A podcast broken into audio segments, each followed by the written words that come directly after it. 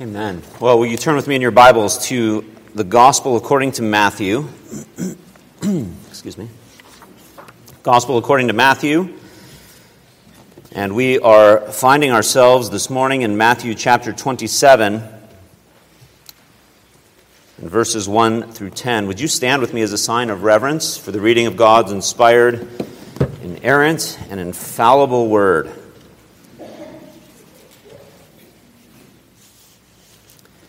Matthew chapter 27 and verses 1 through 10, the Word of God, let's give it our attention. When morning came, all the chief priests and the elders of the people took counsel against Jesus to put him to death. And they bound him, and they led him away and delivered him over to Pilate, the governor. Then, when Judas, his betrayer, saw that Jesus was condemned, he changed his mind and brought back the thirty pieces of silver to the chief priests and the elders, saying, I have sinned by betraying innocent blood. They said, What is that to us? See to it yourself. And throwing down the pieces of silver into the temple, he departed, and he went and he hanged himself. But the chief priests, taking the pieces of silver, said, it is not lawful to put them into the treasury, since it is blood money. So they took counsel and bought with them the potter's field as a burial place for strangers. Therefore, that field has been called the field of blood to this day. Then was fulfilled what had been spoken by the prophet Jeremiah, saying, And they took the thirty pieces of silver, the price of him on whom a price had been set by some of the sons of Israel, and they gave them for the potter's field as the Lord directed me. Uh, thus ends the reading of God's word. The grass withers and its flower fades, but the word of our Lord endures forever. Amen. You may be seated.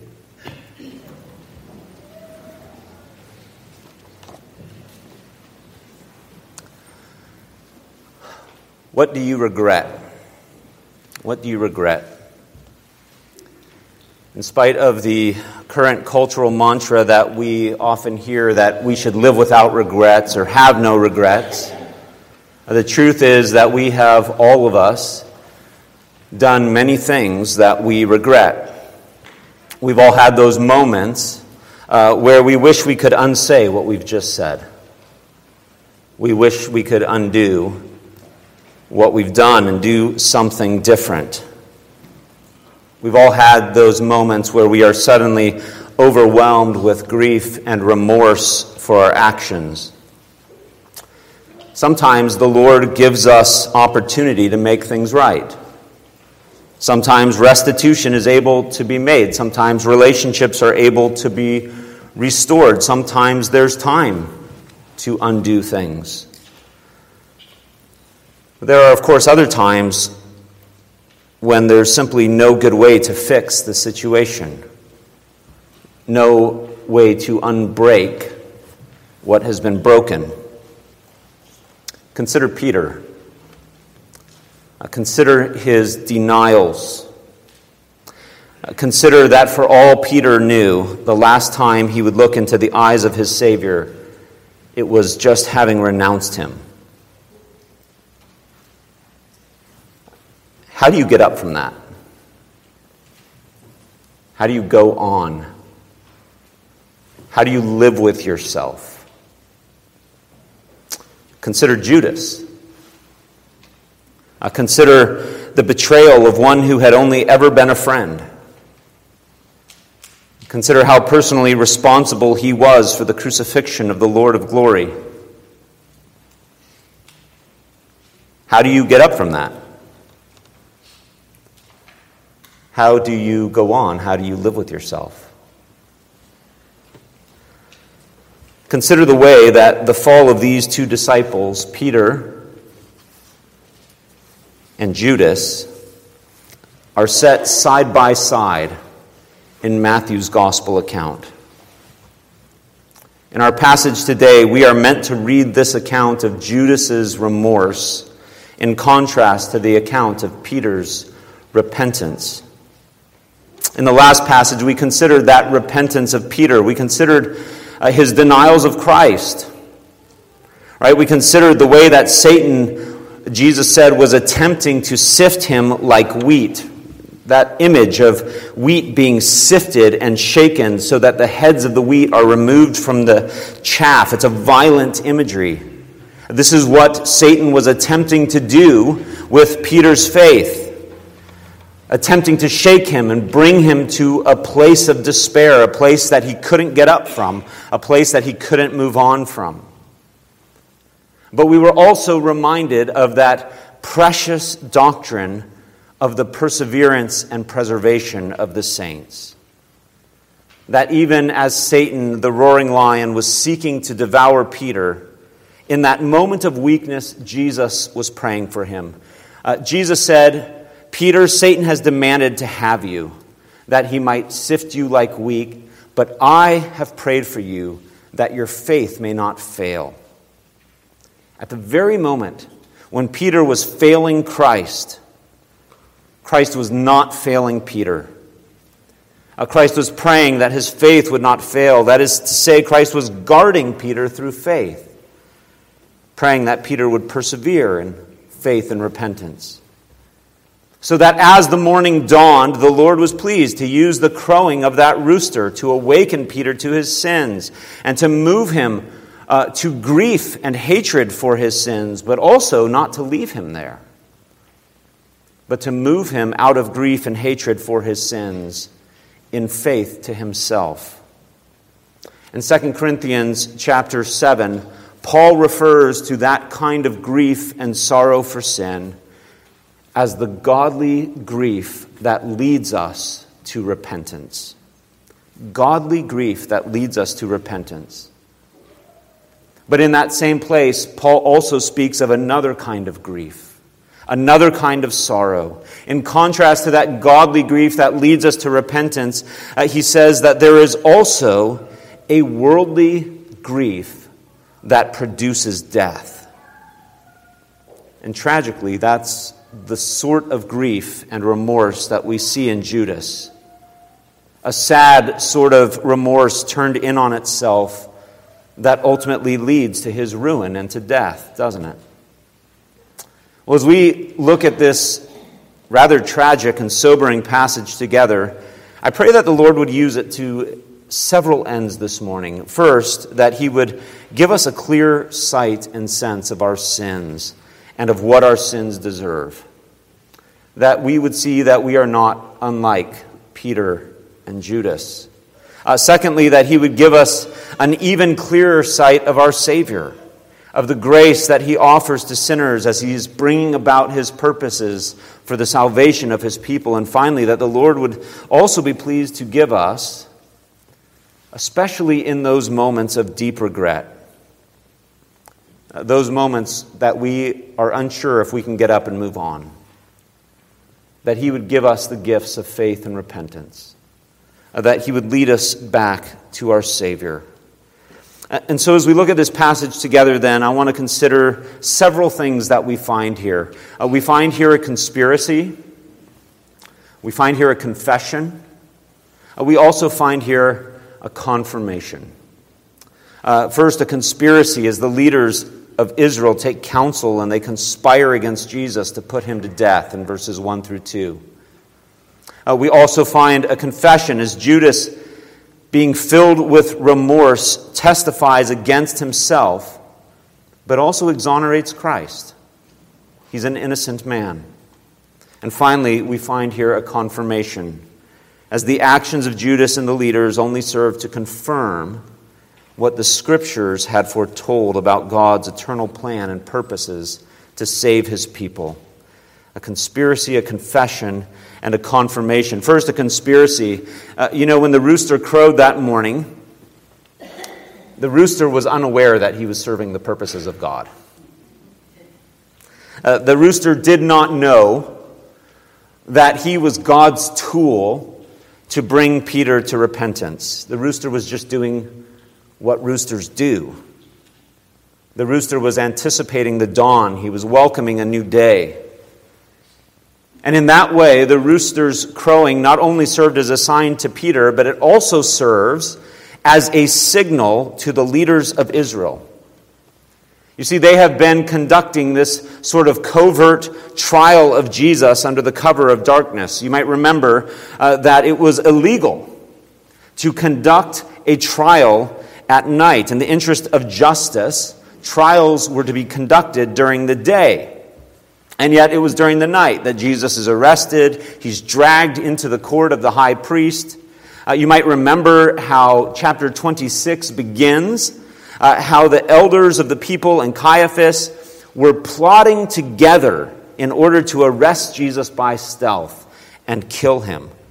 They wanted to do this by stealth. And they said, It must not be during the feast, lest there be an uproar among the people.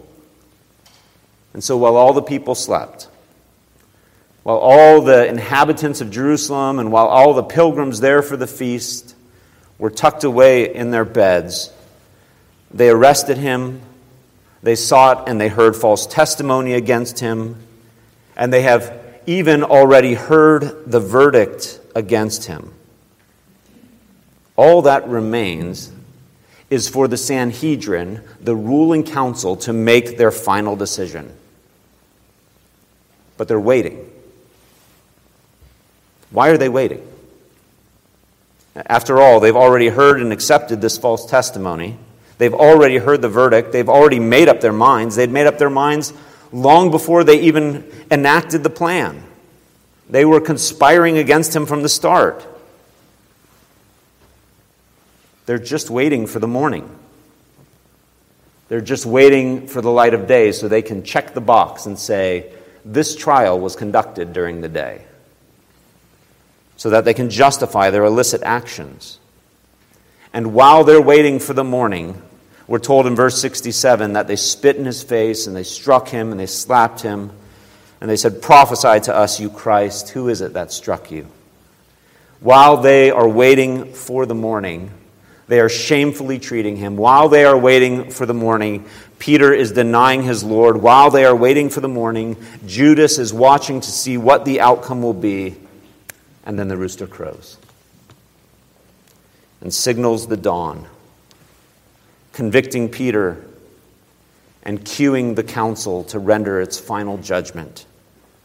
So that as we begin this passage, we read, When morning came, all the chief priests and the elders of the people took counsel against Jesus to put him to death. And they bound him and they led him away and they delivered him over to Pilate, the governor.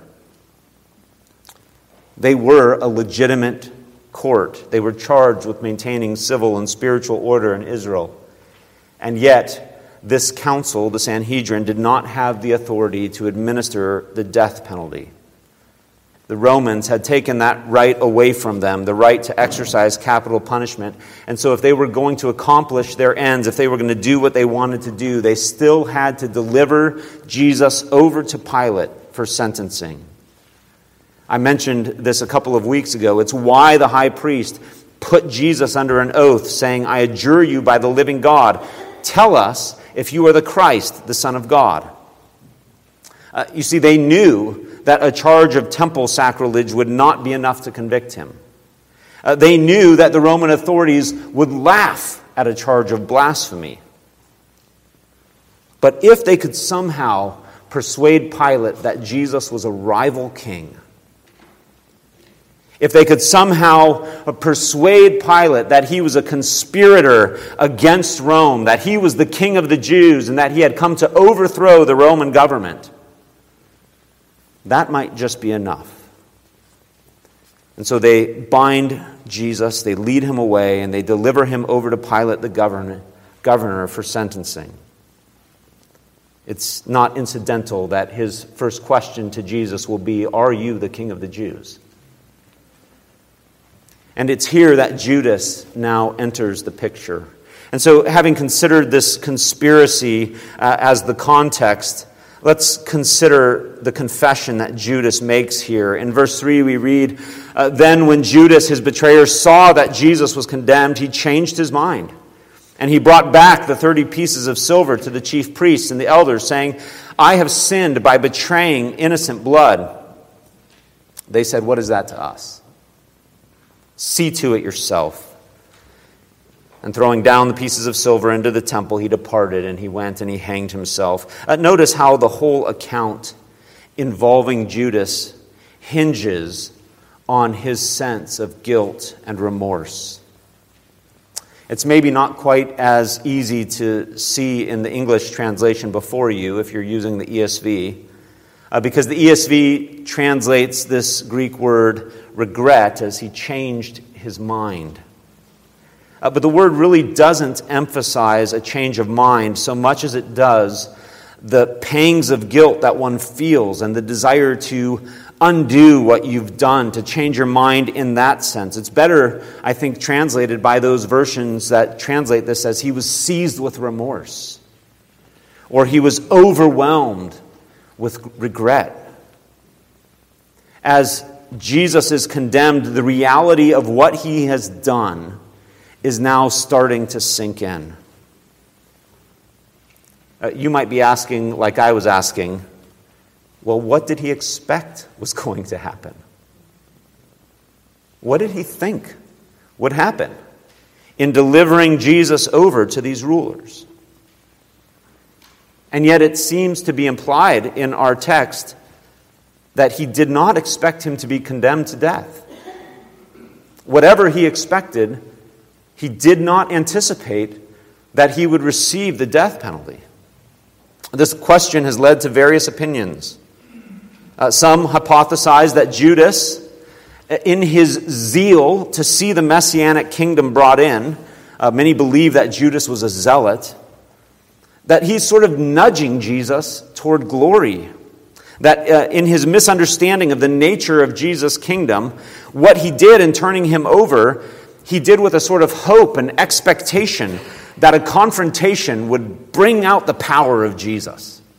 He'd seen Jesus do remarkable things. Uh, is he here hoping that Jesus is going to finally act? It's the opinion of some. I think more likely, more likely, I think, is the opinion that Judas had just become disenchanted with Jesus that he'd become disenchanted with his messianic claims, that somewhere along the way, Judas had given up hope that Jesus was the Messiah at all. That he had come to believe that he was instead just another messianic pretender. And so, since there would be no glory coming his way, he might as well get a little bit of gain by turning him in, a little notoriety by turning over this defector. In either case, whatever lie he's believing, I'm not sure we have clarity. Whatever lie he's believing, we can say for certain that it's from the devil. Luke tells us that Satan entered Judas Iscariot. And he went away and conferred with the chief priests and officers that he might betray him. Whatever he was believing, it was the lie of Satan being perpetuated in his heart and mind. And he did not anticipate that this would be the final outcome. After all, whatever, whatever Judas thought about Jesus as the Messiah, there was something he knew without a doubt. He knew that Jesus was a good man. He knew that he was an innocent man. He knew that he was not deserving of death. In fact, he had been with Jesus for three years. Few, if any, had a better front row seat to the righteousness of Jesus, to the kindness, the goodness, the compassion, the mercy of Jesus, the integrity. If Judas knew anything at all, he knew that Jesus was an innocent man and so, in a desperate attempt to alleviate his guilt, then, he brings back the 30 pieces of silver, right? He comes and he confesses to the chief priests and the elders, saying, I've sinned by betraying innocent blood. Now, just think of the image that these words paint for us. Uh, maybe you've seen this famous painting uh, by Edward Armitage, The Remorse of Judas. Judas is portrayed as pleadingly thrusting the silver with an outstretched hand back to the priests, begging them to take the silver. and they, with sideways glances, look uh, at him in disdain, turning their backs to him. And Armitage uh, puts a vulture flying above their heads as a sort of foreboding symbol of what will be the outcome of this exchange. When you reflect on this confession of Judas and of this response uh, by the religious leaders, I think there's basically just two things that we're meant to appreciate and to feel. The first of these is the true innocence of Jesus. The two words that are used in this trial to describe Jesus are by Judas and by Pilate's wife. Judas says he's an innocent man. Pilate's wife calls him a righteous man. Here he is on trial for blasphemy, on trial, falsely accused, and the testimony to him is that he is an innocent and righteous man. In this judicial context, we are meant to feel that. We are meant to understand that a righteous and innocent man is being condemned to death. That is the substrate of the gospel. The gospel message depends upon this foundational understanding that he who is without sin, that one who is wholly righteous, innocent, and blameless, is made to be sin for us. The other thing that I think we're meant to appreciate in this confession of Judas is the sinfulness and guilt of both Judas and the religious leaders. At least Judas confesses his guilt. At least he confesses that he's sinned by betraying innocent blood. The priests are just as guilty as he is, but they, they will not own it. Uh, not only did they conspire with him, but now, as he comes confessing his sins, they pretend the guilt is his alone. What is that to us? See to it yourself. I just want you to appreciate this for a moment. Who are these men? These are the shepherds of Israel. These are the men who have been entrusted with the care and the oversight of God's people and their spiritual condition. If you just put it into our context for a moment, these are the pastors and the elders of the church. In fact, the word presbyteroi is that's the word for elders here. The same reason we call ourselves Presbyterians, ruled by elders. These are the pastors, the shepherds, and the elders of the church underage. Imagine a congregant uh, coming to the session overwhelmed with guilt, overwhelmed with grief and remorse, and he comes and he's confessing his sins. What should pastors and elders do? At the very least, at the very least, they should remind him that God is merciful and gracious, that he's slow to anger and abounding in steadfast love and faithfulness, that he is a God who forgives he forgives iniquity, transgression, and sin, but who will by no means clear the guilty. He's a God who's provided a way for guilty sinners to be free from their guilt, to find forgiveness through sacrifice and offering. They should preach the gospel to him. They should call him to repentance. That's what they should do. So, how great is their guilt? That rather than care for his wretched soul in this hour of need, trembling under the terror of conscience, that they do not point him to a merciful and atoning God, but they point him back to himself. See to it yourself. That's on you. What should Judas have done? What should any of us do when we sin and are overwhelmed by guilt? This is often a question that I like to ask our children when we are sitting with them as a session seeking to discern whether they're ready to come to the Lord's table. I'll often ask them about how they feel when they sin. When you have sinned against your parents, or you've sinned against your brother or sister, or you've just sinned against God alone, how does that make you feel? And they always tell me bad. I feel guilty. And then I ask them a follow up question. I say, And what do you do with that guilt? What do you do when you feel guilty? What do you do when you know you've wronged somebody? And they often give me the right answer. I pray. I tell God I'm sorry. I ask Him to forgive me. It's really as simple as that. God tells us in His Word that if we confess our sins, He's faithful and just to forgive us our sins and to cleanse us from all unrighteousness. Matthew Henry makes this, I think, insightful comment. He says, Judas sinned more in despairing of the mercy of God than in betraying his master's blood.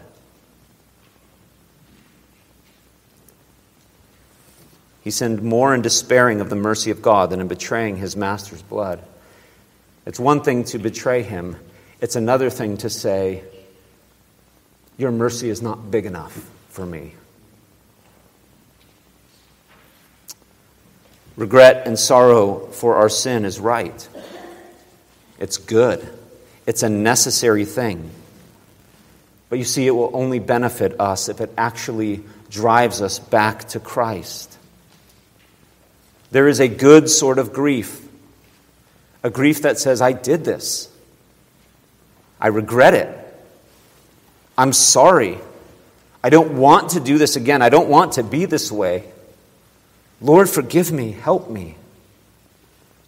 That's a good sort of grief. That is a godly grief that leads us to repentance. But there's also a bad sort of grief, a grief that says, I am this. I hate myself. There's no way back. That sort of grief is not from the Lord. That sort of grief is a tool in the hand of Satan. It's a lie that he uses to kill, steal, and destroy. He's a liar and a murderer from the beginning. Those are the two things that Jesus highlights about the devil. He is a liar and he is a murderer. He comes to kill, to steal, and to destroy. And he fosters in people that worldly sort of grief that leads to death. And sadly and soberly, that is exactly where Judas' grief leads him. It leads him to death. He can't live with himself. And he will not look to Christ. And so he throws the money into the temple treasury and the Bible tells us that he went and he hanged himself. It leads him to this final despair of life. And while it's sad and sobering, it's also no less than he deserves. That's a hard thing to say. And here's the harder thing it's no less than you deserve. It's no less than any of us deserve outside of Christ. The wages of sin is death. And the fact of the matter is that the despair and the torment that led up to his physical death was but a small foretaste of the spiritual anguish and torment of hell.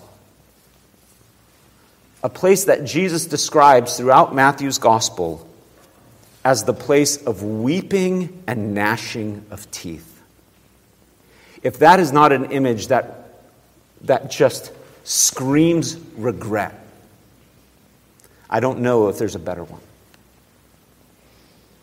Beloved, for those who do not know Christ, death is not an escape from suffering. It's not an escape from misery. If you don't know Christ, death is the confirmation, the consummation, and the continuation of suffering, which is the whole reason Christ came. Right? It's the whole reason he came. It's the whole reason he's here in this moment.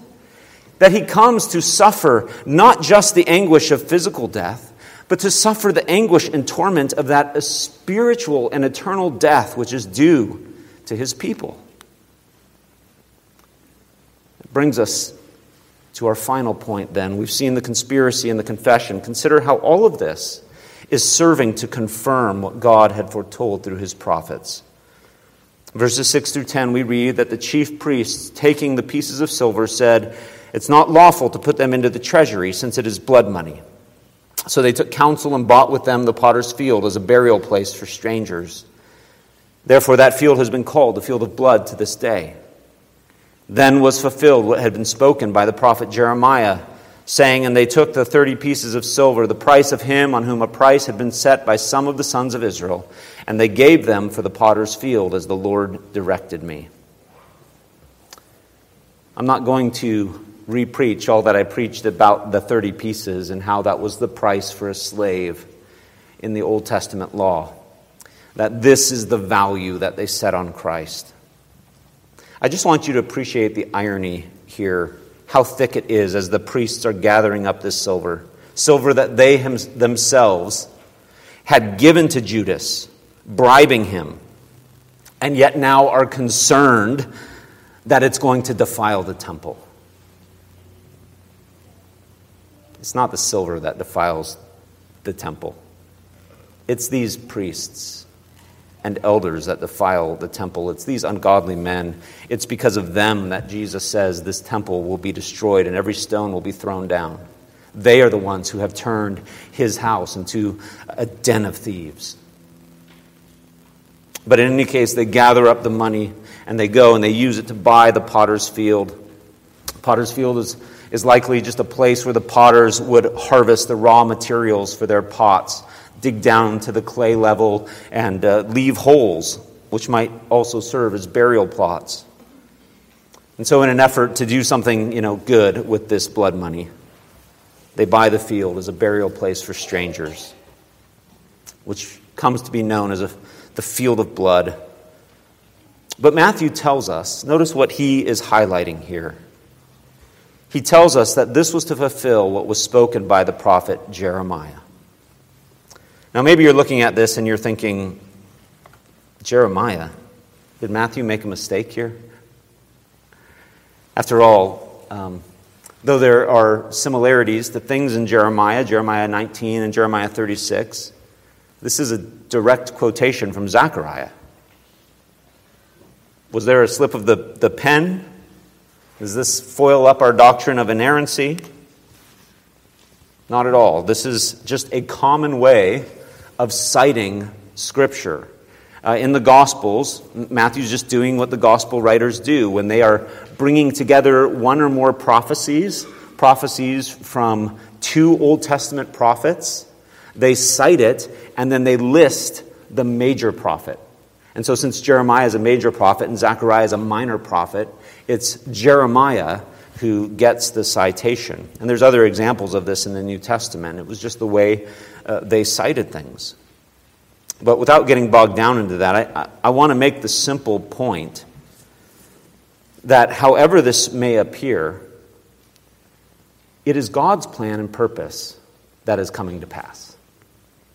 Down to the smallest details about the amount of money that is paid and about the way that money is used to buy the potter's field.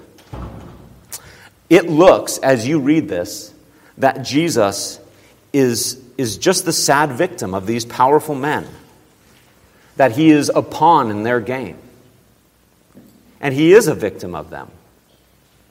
But it's at the same time true that they are pawns in God's sovereign plan and purpose. That God is bringing about his purpose down to the very last detail. This is the way that uh, the, the saints say it in Acts chapter 4 as they are praying. They put it this way Truly, in this city, there were gathered together against your holy servant Jesus, whom you anointed, both Herod and Pontius Pilate, along with the Gentiles and the peoples of Israel, to do whatever your hand and your plan predestined to take place. These two truths are true at the same time. They are guilty and they are responsible, and yet none of this is outside of God's sovereign control. The death of Jesus is not an accident of history. In fact, it is the event upon which all of history turns. It is the event to which all of history was moving. It is the event that all of history looks back upon. God is in control. The Bible makes it clear that Satan is at work, right?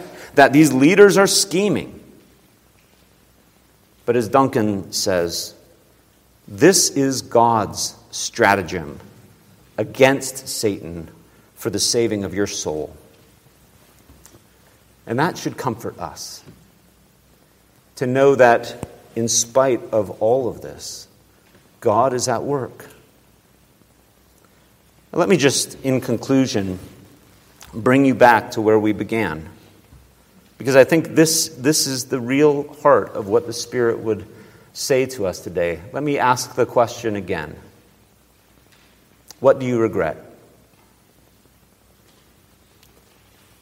If you don't have any regrets, there's a problem.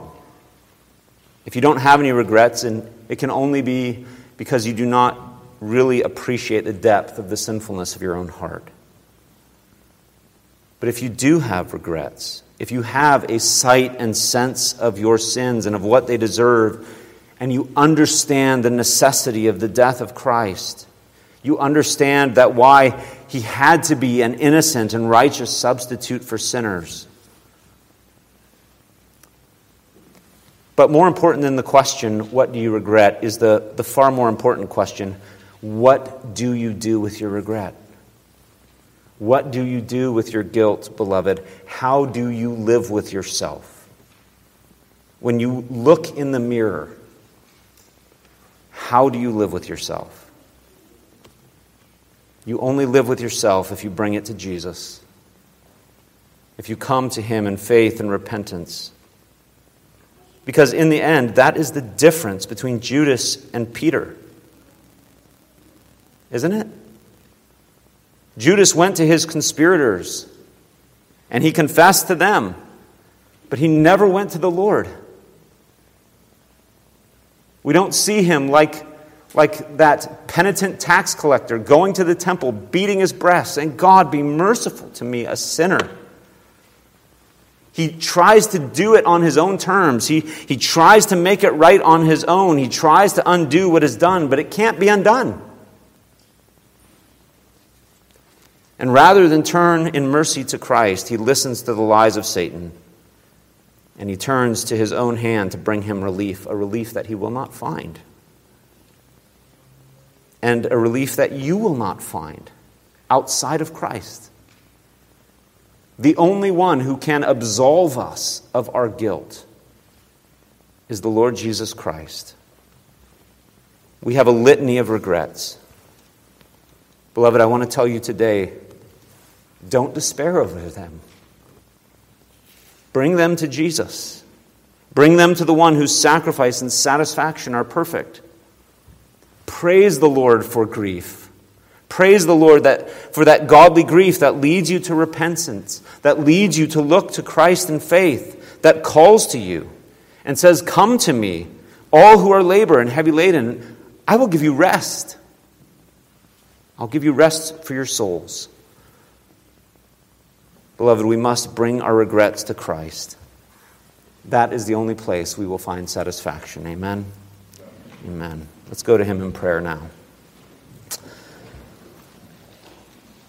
O oh Lord, in your word, you called Judas the son of perdition. He was acting according to your plans and purposes, and yet, even as he was betraying you, you called him friend. Lord Peter, your servant, boneheaded and stubborn, denied you repeatedly, and that you were praying for him that his faith may not fail.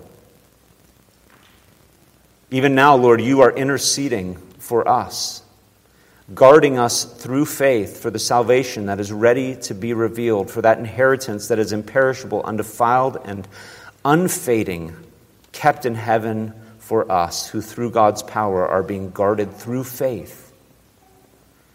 Lord, even now you are guarding your people.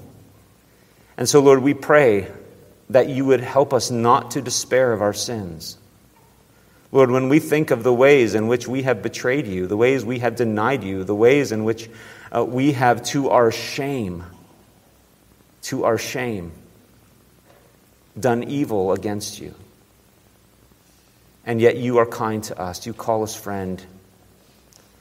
You pray for us that our faith may not fail.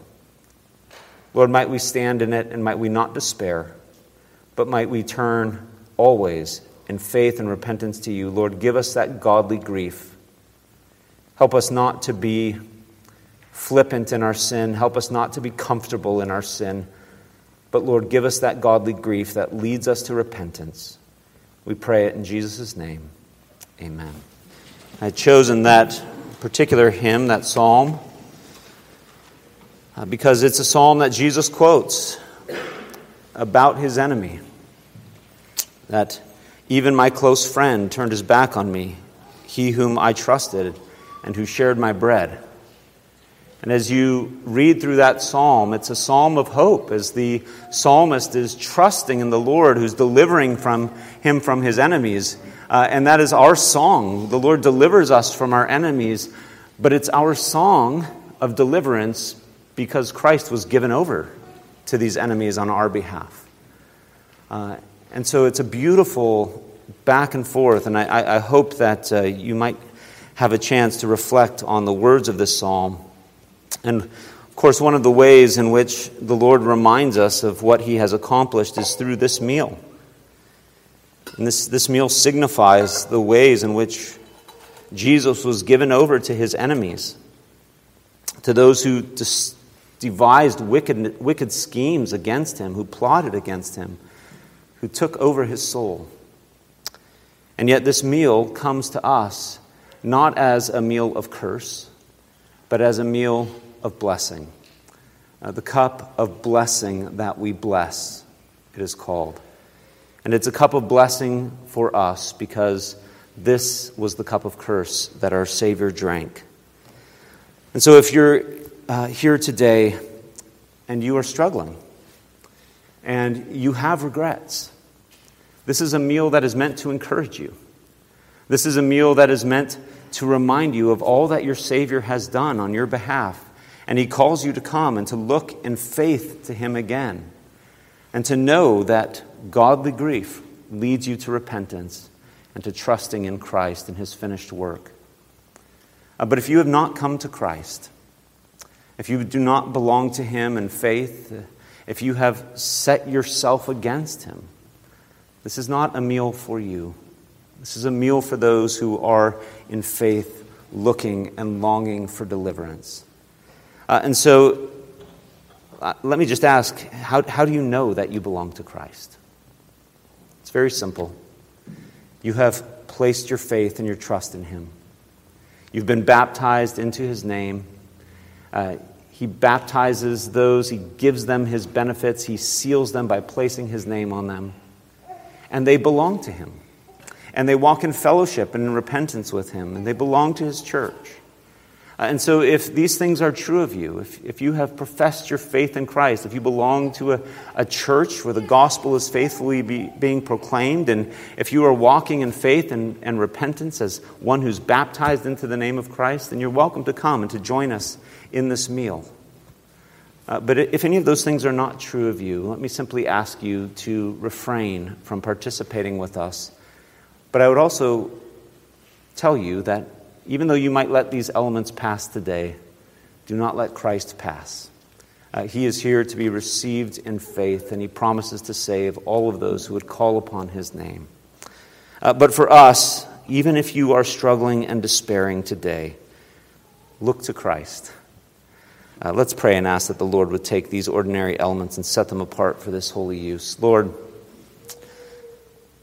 we thank you for these sensible signs, signs that we can taste and touch and smell. uh, signs that you have condescended to our weakness to give us, so that we, um, in tasting these things, can taste your goodness, can be reminded of all that you have done on our behalf. Uh, that the way that you raise your people up out of despair and regret and, and place their hopes upon your righteousness and your innocence.